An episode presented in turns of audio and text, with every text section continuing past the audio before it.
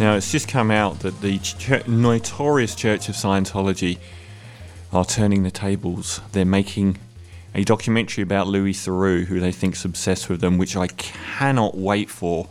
And I really hope that he participates as much as possible. And he's got a forthcoming documentary about Scientology coming out.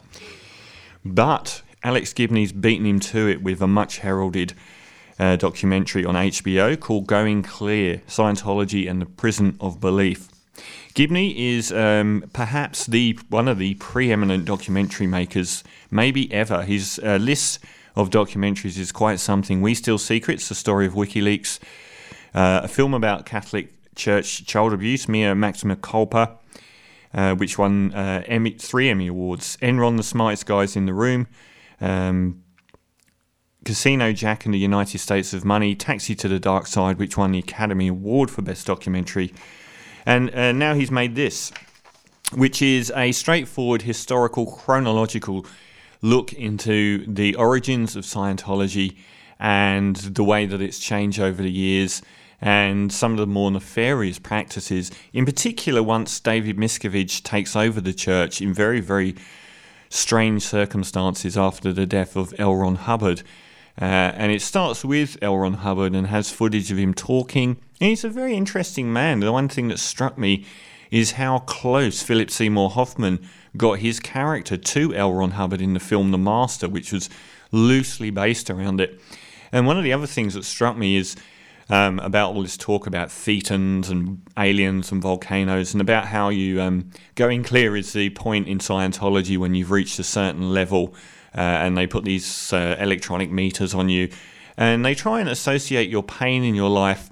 Um, to a, a, degree where it goes away, was the fact that he believed it himself. He may have been in many ways a charlatan and a very strange man. At one point, um, his there's a story about his his wife at the time in the 1950s, just before the start of the Church of Scientology, and after he'd written the book Dianetics, which was its Bible.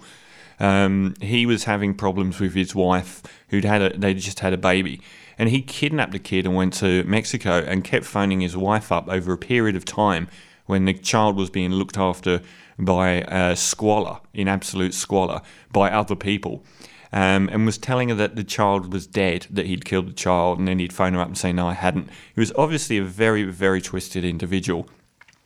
And he reigned supreme for many years over the Church of Scientology. But things really took a turn once he died, um, and in later years, he didn't seem to be as much in control as he was. And then we get the entrance of David Miscavige, which is kind of like the you know the second big act of the documentary and he is one strange man. Even looking at him, he's terrifying. He's very, very short, and you can definitely see why him and Tom Cruise are best buddies. He has got this manic intensity. Uh, in recent years, he's been accused of beating the living daylights out of um, the high up staff in Scientology, even kidnapping and putting them in these weird facilities. Like his wife hasn't been seen since 2007, and the police actually investigated her as a missing person and apparently they've seen her and spoken to her and everything else. And apparently she's been held in one of these facilities, but has said, no, it's all fine. I choose to be here. But no one's seen her for many, many years. Um, and it just follows the church all the way through, really, up until the modern day. Uh, their run ins with the law, such as their famous um, FBI case against them in the 1970s, where they basically went into a lot of um, government offices and stole records about Scientology, one of the largest uh, thefts of its kind in history. And as a documentary, it's perfectly put together. It's a brilliantly made documentary, and Alex Gibney is a consummate director and arranger of documentaries, and it is a fascinating film. The downside of it for me is twofold. One is I've kind of dipped my toe in and followed, you know, the stories and the revelations about Scientology over the years to a reasonable degree. And if you have, then you may not find very much here that's new. Certainly, anecdotal evidence is interesting. Certainly, a lot of the confessions by former members are new and fascinating. But I did actually know an awful lot of what was in the documentary. Revelation wise, was frankly very low. And the other thing I had, uh, and I mentioned this reviewing the film about uh, Aaron Swartz, the documentary about that, and for me, Scientology is one thing. It's you know they they've got a market capitalization of a couple of billion dollars, somewhere between thirty and fifty thousand members. But given the media's fascination with them, I just wonder if they're that important. I just don't know that, that given some of the other um, documentaries that Alex Gibney has made, it's kind of niche, really. I don't know how many people Scientology, other than their own members, many of those are very, very negatively affected. And of course, there is an enormous financial incentive.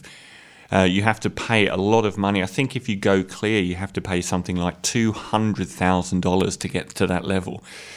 But outside of their own membership and outside of their nefarious legal machinations where they try and sue everyone, I just don't know that they're that important. It's almost like, you know, you could probably pick half a dozen evangelical Christian churches in America that have more financial might and a larger membership and have been involved in just as interesting a life story as Scientology has.